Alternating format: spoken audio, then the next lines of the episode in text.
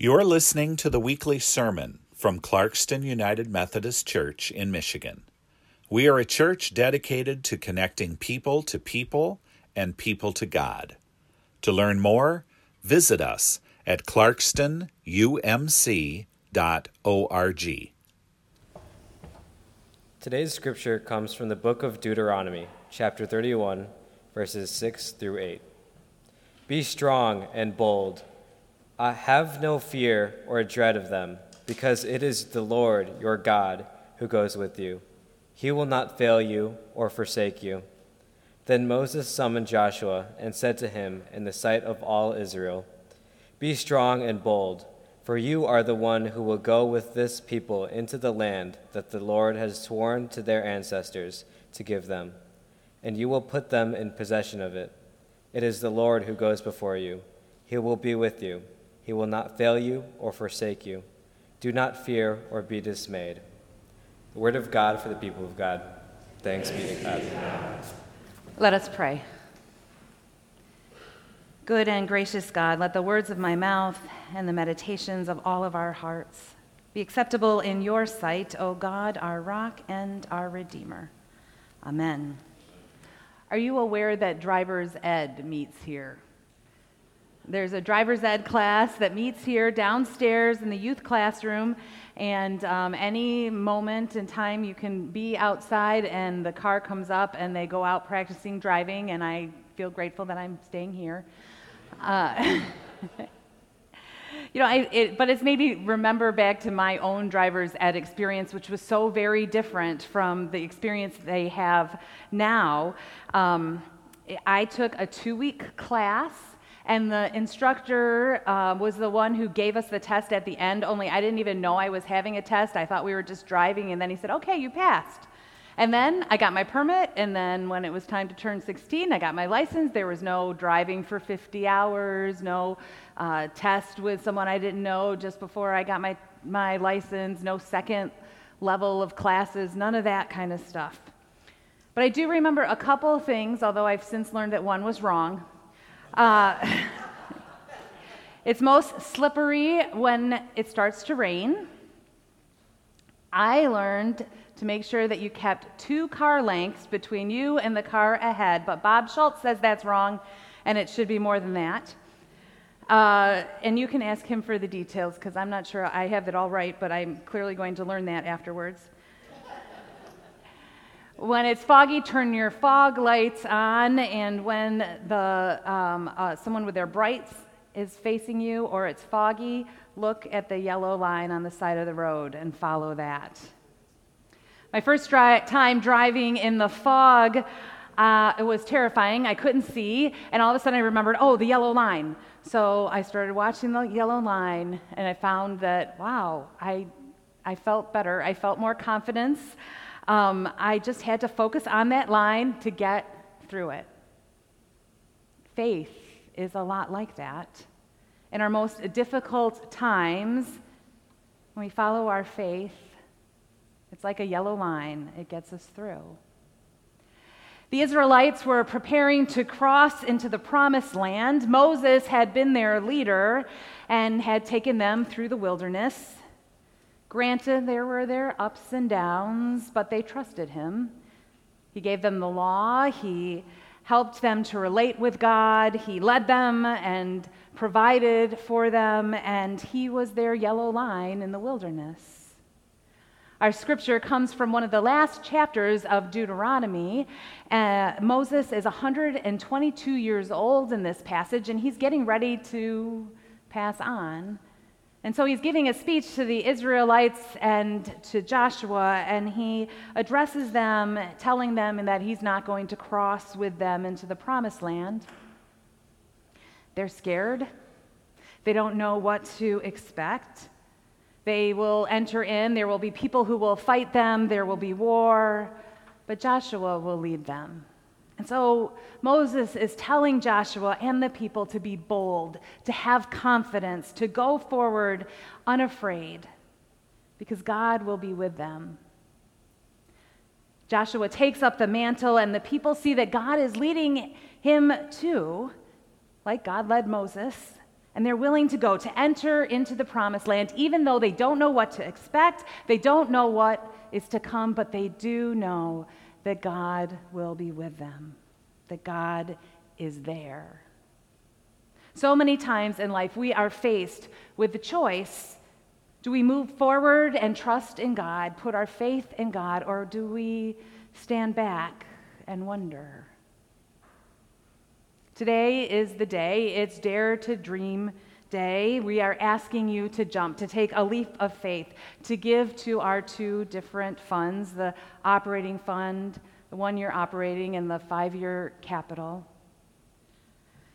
In a lot of ways, it can feel like walking into the wilderness or driving in the fog. You don't know what the next year holds, and taking that step can be hard. Sam was a member of a church I served years ago. He was a father of two teenage boys. He and his wife were both physical therapists, and they came to the nine o'clock service most Sundays.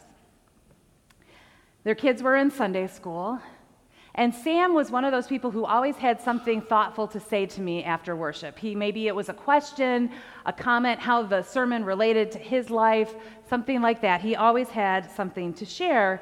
And when we were having our generosity focus, he came up to me and said, I've never pledged before. Can we talk about it?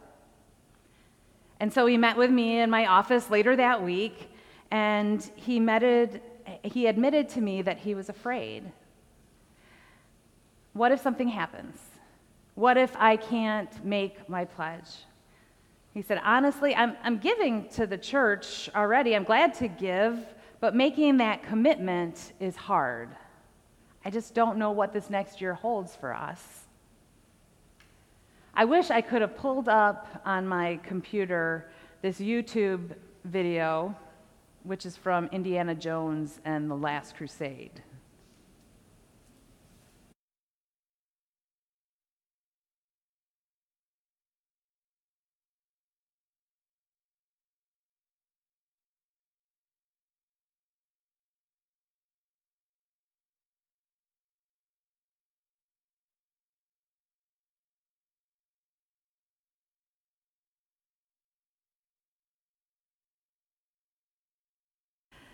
Faith is all about leaping, it's about jumping and trusting. Sam and I talked about how giving is a leap of faith. Making a commitment is a little bit like this scene.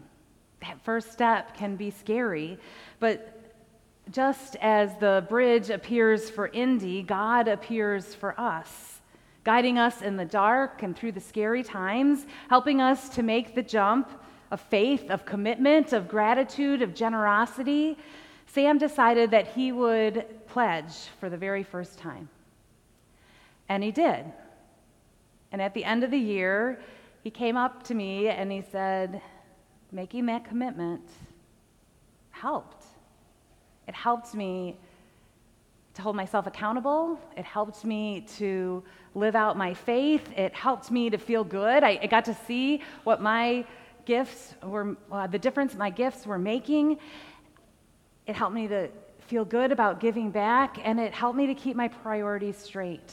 I made a commitment and I followed through. He said, You know, I kind of put my money where my mouth is and trusted God. The thing for Indy was that he didn't see the path until he jumped. It really is the same with generosity. We don't see the fruits of our giving until we give. We don't see how God will make it possible until we give. We don't know how good it will feel until we give. We have to make the jump. We all have different experiences, different situations and circumstances that affect our giving. I need you to hear from me, just like Martha said, that every gift counts.